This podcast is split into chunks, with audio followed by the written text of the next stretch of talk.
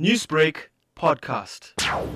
My daughter uh, Nicole is she's 16 years old and she's been going to open air school for the past 13 years from grade R. Open air school is a school that caters for kids with uh, physical challenges. She's been in the school for the past 13 years. From the time she was in the school, there was a bus that used to pick her up and drop her off every single day. The reason why she's in an electric wheelchair is because she suffers from a condition called spinal muscle atrophy. With this disease here, all the muscles are wasting away and she cannot move at all. I was given uh, news from the school that the bus has, has broken down and it needs to be repaired. Up until today, we still haven't got any news that the bus has been repaired and we are still wait, waiting for the school to give us uh, feedback on that there. So at this current moment, you do not have the facility in your vehicle to bring your own daughter to school. How many other parents face the same dilemma? I'll tell you this much, that all other kids in the school are physically challenged and there probably is about eight to ten kids on our routes that the bus picks up every day and they also suffering the same fate. How has the department or the school reacted to this? Have they given you a time frame around this? The buses that are being used are KZN buses.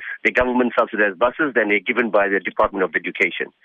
Uh, and my, my biggest uh, query and uh, uh, grief over here is this here.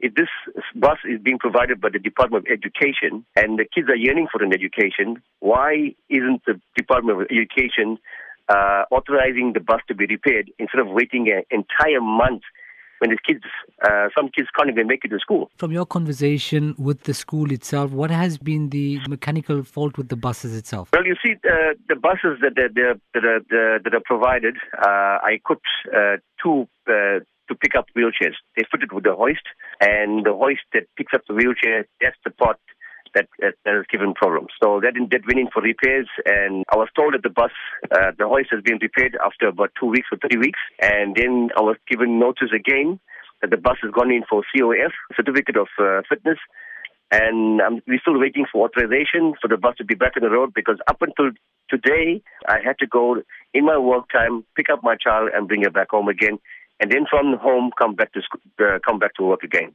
Newsbreak, Lotus FM, powered by SABC News.